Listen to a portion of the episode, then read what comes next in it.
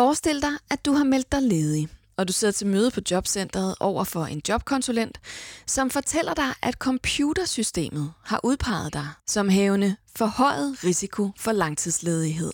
En vurdering, som er lavet af en algoritme, der ved hjælp af data om dit køn, alder, bopæl, uddannelse, indkomst, etnicitet osv., giver et bud på, hvor længe du, sammenlignet med andre personer med lignende baggrund, må skal være ledig og modtage ydelser. Vil du føle dig dømt ude på forhånd?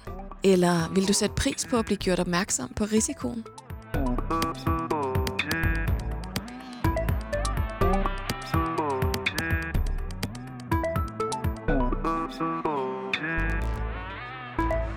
Tilbage i 2015 blev et nyt landsdækkende digitalt værktøj taget i brug i jobcentrene.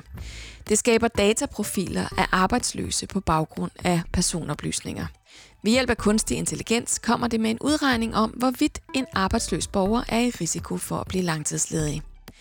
Men det har mødt stor kritik, blandt andet for at diskriminere på baggrund af etnicitet, og fordi forskere mener, at det simpelthen er urimeligt at stemple ledige på baggrund af dataprofilering.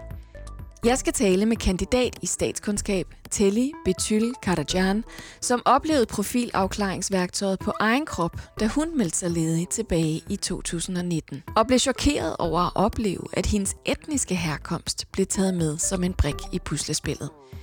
Og så skal jeg tale med Thomas Hildebrandt, professor på Københavns Universitet og projektleder for forskningsprojektet EcoNo hvis formål det er at udvikle metoder og IT-løsninger til effektiv, samskabt og lovlig digitalisering af offentlig sagsbehandling.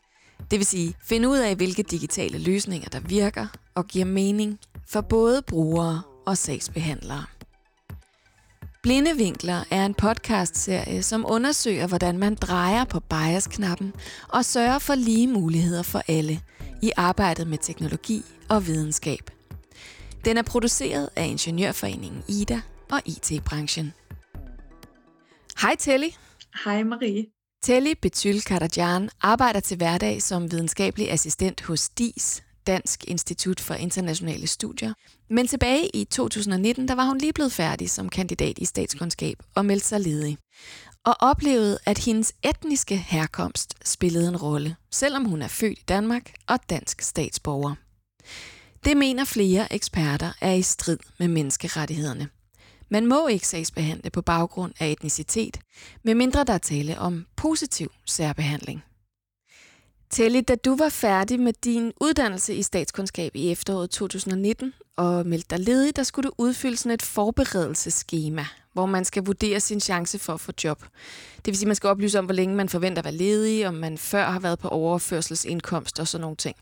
Men nogle af de her oplysninger, de var allerede udfyldt for dig. Hvad var det for nogle? Altså, den første øh, information, som allerede var udfyldt, det var min alder. Og på daværende tidspunkt var jeg 25 år, så det stod låst fast. Og så var det min øh, herkomst, hvor der stod efterkommer af ikke-vestlige indvandrere. Øhm, og det er nogle informationer, som, som jeg så under forberedelsesskemaet, som ligesom stod registreret som mine baggrundsoplysninger. Og det her med herkomst, efterkommer af ikke-vestlige indvandrere, det var jo noget, du ligesom reagerede på og blev ret overrasket over. Altså, hvad betyder ikke-vestlig i den her sammenhæng? Hvor er din familie fra? Mine forældre er kurder fra Tyrkiet. Det er ikke-vestlig i den her kategorisering. Ja.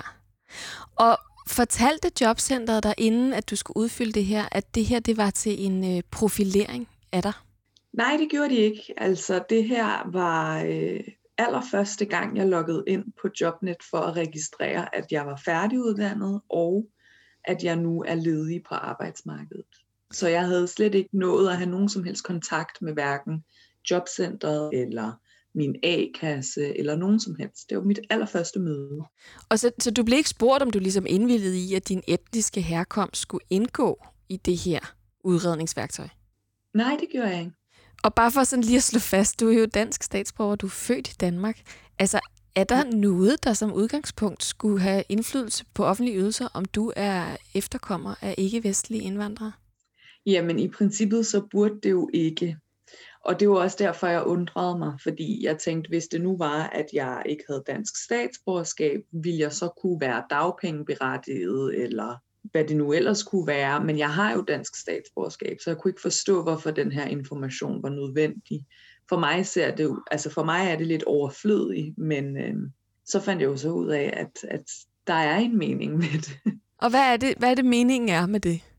Jamen meningen side? er så med den her information, at de bruger øh, etnicitet til at kunne øh, vurdere, om man har risiko for langtidsledighed. Og hvad tænker du? Tænker du, din øh, etniske herkomst er relevant for din evne til at finde et job? Nej, det tænker jeg ikke. Altså, jeg tænker, at øh, en, en relevant information omkring min evne til at finde job, det vil nok være min uddannelsesbaggrund, og ikke min etnicitet. Men øh, et par uger efter jeg opdagede det her, den her registrering, så havde jeg mit allerførste møde på jobcentret, hvor jeg snakkede med en, det må så være en sagsbehandler, og spurgte hende, hvordan kan det egentlig være, at den her information er relevant, hvor hun sagde til mig, men det er den heller ikke, fordi du har læst statskundskab, og arbejdsløshedsprocenten for statskundskaber er på, jeg mener det var under 4 procent, og så sagde hun, og så er det jo ligesom det, man skal tage fat i, altså det vægter højere, ikke? Og da jeg så spurgte hende, okay, men hvorfor har I så min etnicitet registreret? Så kunne hun ikke svare mig. Okay, så sagsbehandleren vidste simpelthen ikke, hvorfor det her det skulle være i systemet? Nej, og jeg bad hende faktisk om at gå ind og kigge på min profil, om hun kunne finde det. Og det kunne hun godt. Øhm, de bruger et, et program, jeg tror det hedder Facit, og jeg fik lov til at kigge med, hvor der også stod inde på hendes øh, side, at jeg var registreret som efterkommer af ikke-vestlige indvandrere. Hvordan føles det, at den her information er noteret i sådan en låst boks om dig hos Jobcentret? Jamen, det føles... Øh, ja, hvordan føles det? Altså, det, det, det undrer mig, at, at det gør. Fordi jeg synes, der er nogle tvivlsomme fordomme bag det.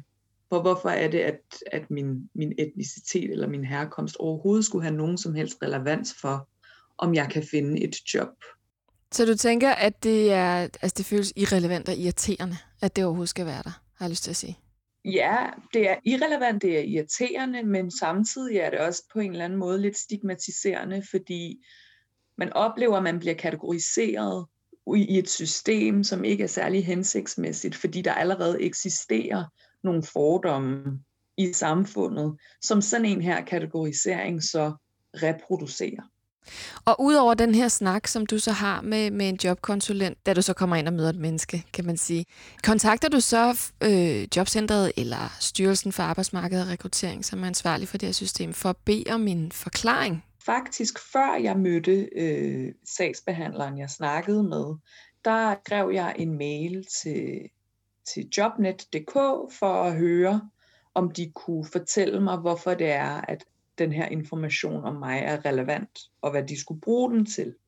Og der svarede de mig, at, at oprindelsen den tager udgangspunkt i min forældres herkomst, og er ikke en oplysning om, om mit aktuelle statsborgerskab.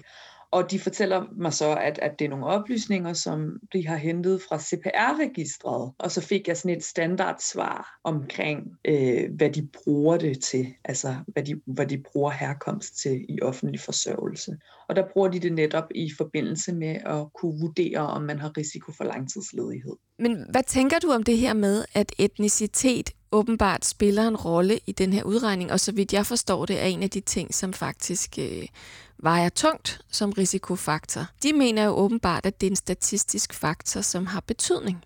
Ja, men jeg synes, det er en ret fordomsfuld øh, statistisk faktor, som har en betydning. Fordi altså, det er et ladet begreb, det her med herkomst, og lige så snart man kategoriserer i forvejen marginaliserede typer så bliver man yderligere marginaliseret med sådan her kategorisering. Og lad os sige, at øh, nu, nu, er du så, nu har du så læst statskundskab, og det her det er jo et lidt tænkt eksempel, men lad os sige, at du ikke havde læst lige præcis den uddannelse, og så du netop var blevet stemplet som i risiko for langtidsledighed på baggrund af din etnicitet. Hvordan oplever man mon det? Tror du, man tænker, det er sådan, nej, sikke en fin hjælpende hånd, eller er det, hvorfor, fanden er det, hvorfor fanden er det relevant? Nej, men det er netop ikke en hjælpende hånd, det er netop yderligere at, at marginalisere. Når det er, det er et ladet begreb, vi kan jo se det ud fra den politiske, altså allerede den politiske diskurs, der er det jo en negativ ting din herkomst er en negativ ting, især hvis du er efterkommer af ikke-vestlige indvandrere. Man snakker rigtig meget om det her med, at man skal bryde ud af social arv og så videre. Men hvis du allerede bliver mødt i systemet med den fordom, hvordan skulle du så kunne bryde ud af de her sociale normer, når systemet bliver ved med at reproducere de her fordomme? Du bliver oprørt over at finde ud af, at det her det er en del af den måde, du bliver vurderet på. Hvad, hvad gør du så efterfølgende? Altså jeg undrede mig faktisk rigtig, rigtig meget over det her. Så det jeg gjorde, det var, at jeg skrev på Twitter af alle steder, at jeg undrede mig over, at, at jobcentret havde registreret min herkomst som så øh, fik rigtig meget opmærksomhed, og der var mange, der kontaktede mig og fortalte mig, at det måtte man ikke, og det var ulovligt, og min tidligere øh, juraprofessor skrev til mig, det måtte man ikke, og, og så snakkede vi lidt om det. Så jeg tog faktisk kontakt til nogle forskellige øh, folketingspolitikere, og spurgte dem, om de ikke ville øh, sætte lidt mere fokus på, på det her, fordi det, er da, det kan da ikke være rigtigt, at, at vi i dagens Danmark oplever den her form for systemisk diskrimination. Øh, og de tog det så videre. Ja, så blev jeg lidt overvældet over at være så meget i medierne omkring det her, og, og snakke med politikere, og prøve på at rykke på nogle ting, men det kunne ikke rykkes, og jeg følte mig lidt magtesløs, samtidig med, at jeg jo også skulle søge jobs. Jeg var jo ledig. Ja, og apropos ja, det, hvordan, øh, hvordan reagerede dit jobcenter egentlig på, at, at du var kritisk og faktisk talt højt om det her? Ja, men det var, jeg ved ikke lige helt hvorfor, men jeg fik skiftet sagsbehandler et par gange, og det, jeg ved ikke hvorfor, at, at de gjorde det. Men jeg tænkte måske, at, at det var fordi, de synes, jeg var lidt irriterende, for hver gang jeg var med til de her møder, der spurgte jeg, hvorfor bruger I min herkomst? øhm, og så kan jeg huske på et tidspunkt, at jeg øhm, havde ikke opdateret min, min joblog korrekt, og så var jeg blevet skåret i ydelse, så da jeg ringede ind og spurgte, jamen kan jeg ikke nå at, at opdatere det, der fik jeg faktisk en bemærkning om, at nu har jeg jo helt vildt travlt med at være i medierne, så det er klart, at jeg ikke har tid til at opdatere min joblog. Så jeg tænkte, nå okay, så de følger faktisk med. Det skal jeg lige love for, og det lyder jo netop som om, det er et, øh, jeg har lyst til at sige, et fordomsfuldt menneske, der så sidder der og kommer med sådan en lidt spydig ja. kommentar til dig. Og det bringer mig sådan lidt frem til spørgsmålet, der hedder, altså mennesker er jo også enormt fordomsfulde. Hvilken betydning har det for dig, at det er en, en algoritmisk udregning, der skal bedømme det her, og som så tager, tager herkomsten med? Er det anderledes, end at du sidder over for et menneske, der skal lave den vurdering? Selvfølgelig er det ikke helt anderledes, men det, der er problemet med hele det her, det er, at det er nogle automatiserede systemer. Og algoritmer er jo aldrig neutrale, fordi der sidder nogle mennesker bag, der fodrer algoritmerne med data. Og når mennesker heller ikke er neutrale, og men, men, altså, mennesker også er fordomsfulde, øh, så spiller det jo selvfølgelig en rolle i udviklingen af disse algoritmer. Men jeg tænker bare, at hvis det nu var, at man så bort fra de her automatiserede systemer, og måske havde ressourcerne til at sætte sig ned med sine borgere og snakke med dem, i stedet for at algoritmerne ligesom laver de her automatiserede vurderinger, så er det jo bedre, at et menneske kan se mig i øjnene og vurdere, om jeg rent faktisk har brug for øh, at blive kategoriseret som risiko for langtidsledighed eller ej. På den måde, der bruger man jo også ressourcerne forkert, og der kommer jeg jo til at bruge nogle ressourcer, som andre vil have mere gavn af, som andre måske har mere brug for end mig. Ja, for bare lige for at slå fast, hvor længe var det, du var ledig, Telly? Jamen, jeg tror, det var to og en halv måned. Ja, det kan man ikke kalde lang tid. Det her med at, øh, hvad kan man sige, opleve sådan et profileringsredskab, som man føler øh, ja, handler uretfærdigt dybest set. Og på baggrund af det her, tænker du så mere over, hvilke redskaber vi støder på, eller værktøjer vi støder på i vores hverdag, både privat og offentligt, og hvordan du bliver profileret?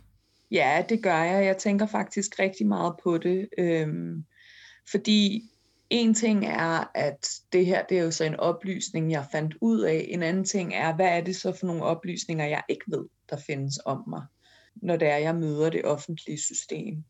Og det er ikke kun etnicitet, jeg tænker på. Jeg tænker også i forhold til køn, og der kan også være nogle sexistiske strukturer, ligesom der er nogle racistiske strukturer. Og det har det har givet anledning til en hel masse spørgsmål faktisk, især i forhold til algoritmer og AI og, og så videre. Og jeg tror, at der er behov for lidt mere socialt forsvarligt og lidt mere etiske måder at, at lave de her på og reflektere lidt mere over, hvordan man konstruerer og hvad det er for noget data, man fodrer de her AI og algoritmer med.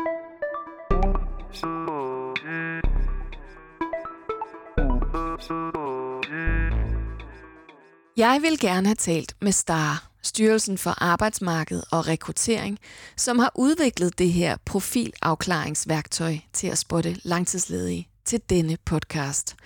Men de svarede, at der er ved at blive udarbejdet en evaluering og et praksistjek af profilafklaringsværktøjet, så de vil gerne afvente resultaterne, før de kan deltage i en podcast om emnet.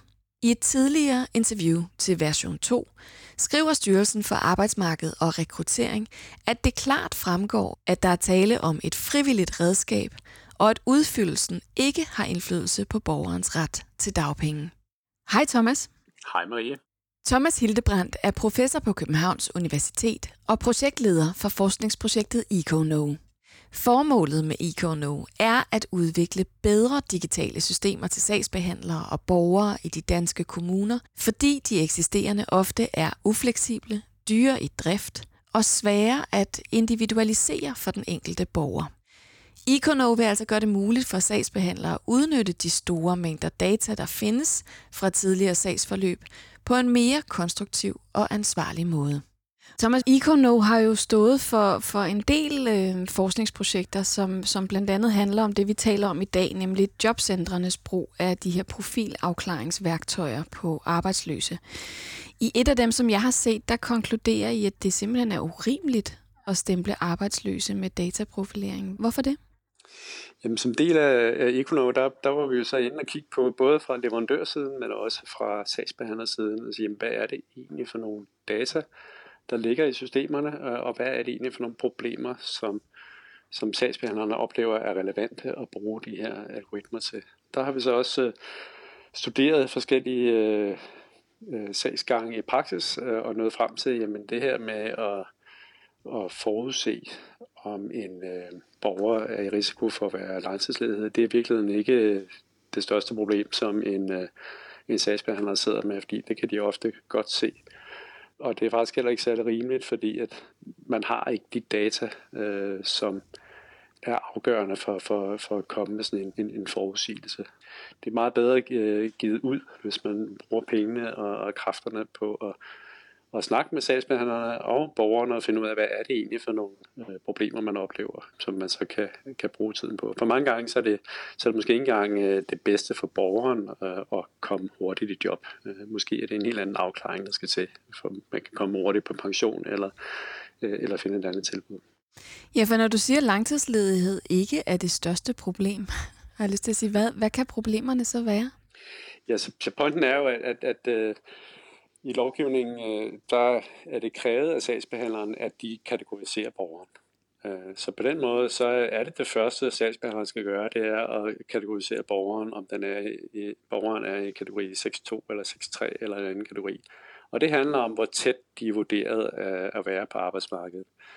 Men de her kategorier er utrolig grovkornet, øh, så det er ikke det største problem for sagsbehandlere egentlig at, at vælge den her kasse det, det største problem er i virkeligheden alt det, der kommer efterfølgende, og finde ud af, jamen, hvad er det så for nogle tilbud, den her øh, specifikke øh, borger øh, kan have mest gavn af.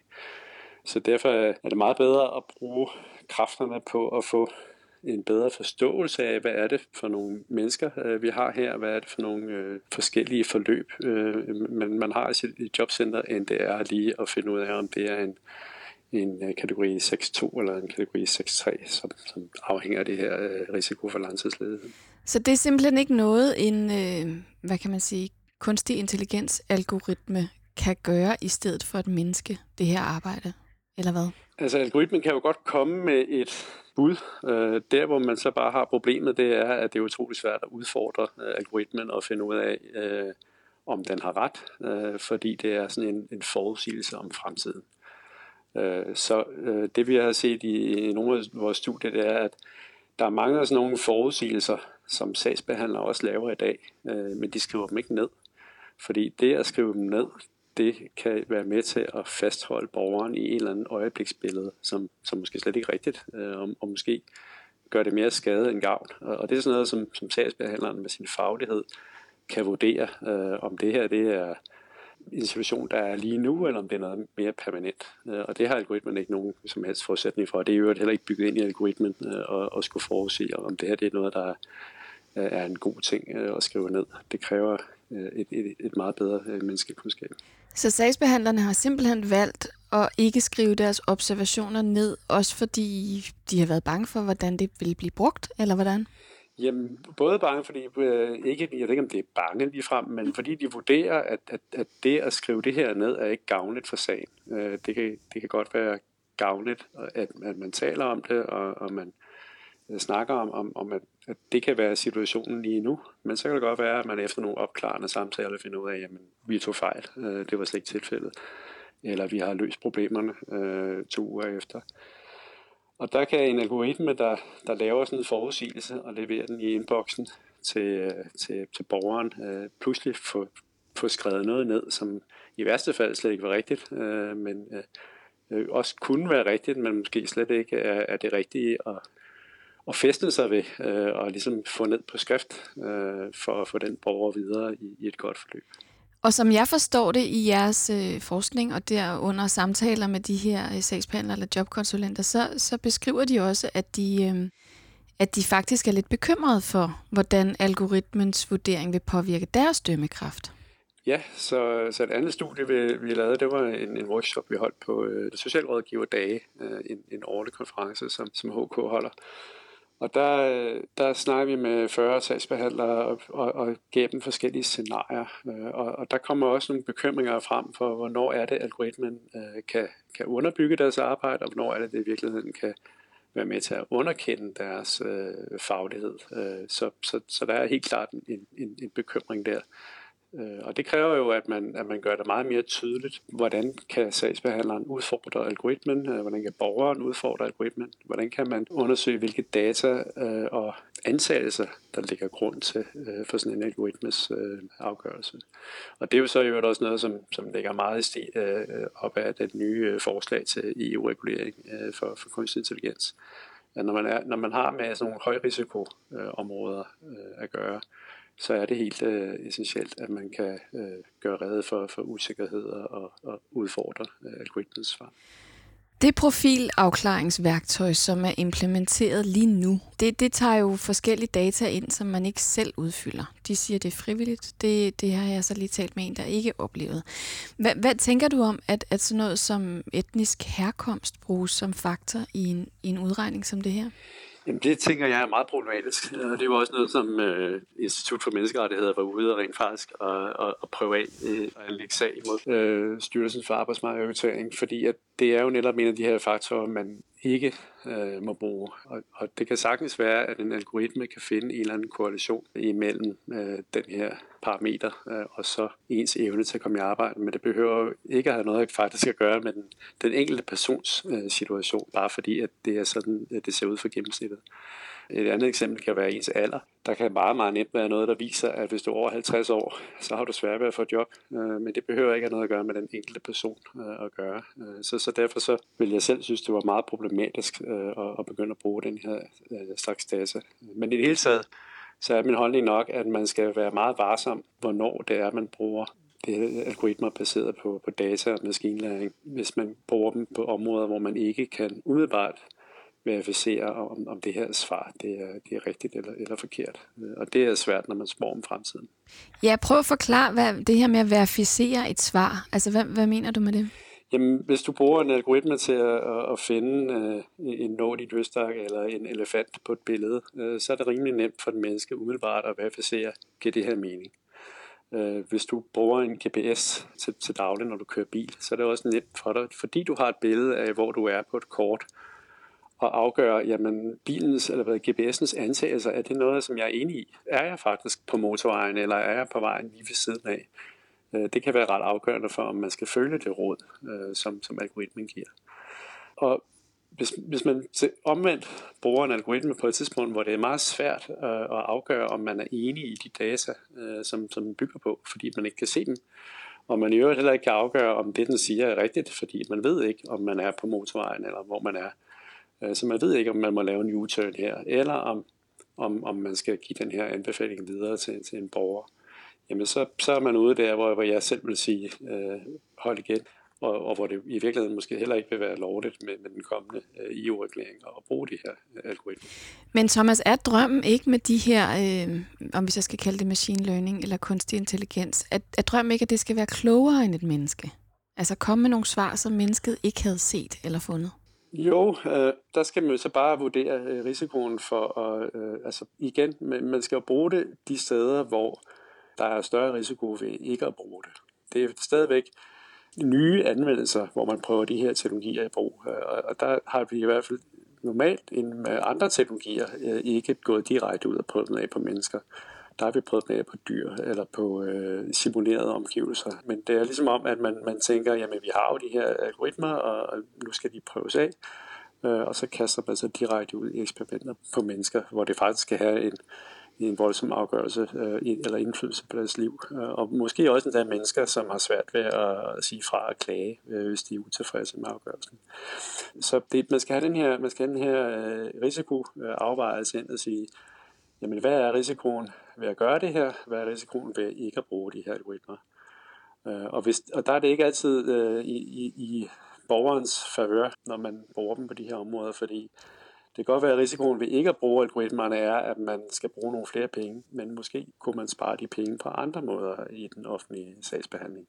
Blandt andet ved at understøtte, at man ikke laver banale fejl, øh, som for eksempel, øh, at man glemmer en paragraf i lovgivningen, som gør, at sagen den, øh, bliver anket, og den skal gå om, og der bliver brugt rigtig mange ressourcer på det, jamen så kan man, så kan man i stedet for, øh, og det er så det, vi har haft fokus på i Econo, øh, sætte ind og hjælpe sagsbehandlere og borgere med at forstå lovgivningen, øh, så man ikke laver øh, fejl, der kan være både omkostningsfulde, men også skadelige for, for, for borgeren. Ja, og det er meget interessant lige at høre nogle eksempler på, hvordan sådan et støtteværktøj, som, som ligesom lever op til de her ting, du siger, hvordan det kan se ud. Altså, hvordan er det både gennemsigtigt og inden for lovgivningen og alle de her ting. Hvordan kan sådan et støtteværktøj til en sagsbehandling så udformes? Ja, så det vi har haft fokus på, og det vi så har, har udviklet og haft held til at udvikle, det er et værktøj, hvor man kan øh, opmærke øh, lovgivningen, så man kan finde de objektive dele af loven, som, som man som sagsbehandler bare øh, bør kende og, og huske, men har, nogle gange har svært ved at, at vide eller huske, fordi lovgivningen den, den er meget kompleks på det socialretlige område og, og ændrer sig hyppigt. Så kan man mærke det op og sige, jamen du skal simpelthen have en samtale med barnet, inden du overvejer at tvangsfjerne det du skal huske at sende det her ud til høring ved, ved begge forældre, hvis det er skilsmissebarn. Øh, og, og nogle gange er der undtagelser, som man ikke må gøre det, fordi det kan skade barnet. Alle de her detaljer i loven, som nogle gange kan være ret svære at finde. Og så er det selvfølgelig vigtigt at kende grænsen her imellem, hvad er det for nogle ting, der er objektive øh, regler, som vi kan lade computeren gå ind og, og, og minde om, og hvad er det for nogle, som er skøn, afhængig af skøn, hvor computeren bare skal sige, jamen du har det her mulighedsrum, men det er op til din faglige vurdering og skønne, hvilken mulighed du skal vælge. Men det vil sige, alt der har at gøre med, øh, jeg forudser, at din fremtid bliver sådan her, det undgår I? Ja, det undgår vi øh, fuldstændig i øjeblikket. Øh, vi, vi er ved at kigge på, fordi det er jo, det er jo en del af projektet, er jo at finde ud af, jamen, kan, kan vi finde datagrundlag, hvor vi kan komme med meningsfulde øh, forudsigelser. Så vi kigger på, om vi kan forudse om en øh, ansøgning om øh, oplysninger hos lægen, hvad er ventetiden på det? Fordi det kan godt være, at det for den enkelte borger og sagsbehandler faktisk er nyttigt at få sådan en, en, en heads up og sige, at det tager faktisk to uger normalt i, i, det her, i den her øh, sammenhæng øh, at få den her information fra lægen. Men så er det ikke profilen af borgeren, der er afgørende, så forudser vi ikke noget om borgeren. Vi snakkede lige før om det her med, øh, hvordan medarbejderne oplever at bruge de her systemer, og at der faktisk øh, også internt har været bekymring omkring de systemer, der er implementeret i jobcentrene. Men, men hvilken rolle spiller medarbejderne, som skal bruge systemerne i den måde, I udformer dem på? Medarbejderne er, er med som er dem, der bestemmer, hvad er det for nogle handlinger, som systemet skal minde os om. Og så har medarbejderne så været med i, øh, i Econor-projektet, øh, som er dem, vi har fulgt øh, og interviewet øh, og, øh, og dokumenteret, hvad, hvad er det for nogle situationer, hvor de føler sig utrygt, og hvad er det for nogle situationer, hvor de vil føle sig styrket af at, at kunne have en kunstig intelligens. Du nævnte, at EU er her i april kommet med nogle oplæg til retningslinjer for, hvordan man skal arbejde ansvarligt med kunstig intelligens. Tror du, der er flere af de projekter, som allerede er blevet integreret i det offentlige, som, som vil falde under de her retningslinjer? Øh, jeg tror i hvert fald, at der er flere, på, øh, som, som man skal kigge grundigt i kortene, fordi netop fordi at reguleringen den ligger op til den her risikovurdering, hvor der er øh, eksplicit angivet eksempler på højrisikodomæner, hvor det at, at, at komme med beslutningsstøtte omkring sociale ydelser er, er et af dem. Øh, og, og i det hele taget prioriteringer og, øh, og noget, der kan få indflydelse på beslutninger, der har en afgørende øh, indflydelse på, på en borgers liv der skal man kunne øh, stille nogle meget højere krav til øh, for, forklarlighed og forståelighed af, af de her øh, beslutninger, end, end man kan med, med de nuværende teknologier. Selvfølgelig er der en masse forskning i, i hvordan man gør de her teknologier mere forståelige, men, men der er vi bare ikke endnu. Så, så, så derfor så kommer der til at være øh, et tryk på bremsepedalen nu, hvor man øh, forhåbentlig kan prøve de her teknologier af i nogle simulerede omgivelser, som ikke har direkte indflydelse på mennesker før man beslutter, om, om de overhovedet skal tages i brug.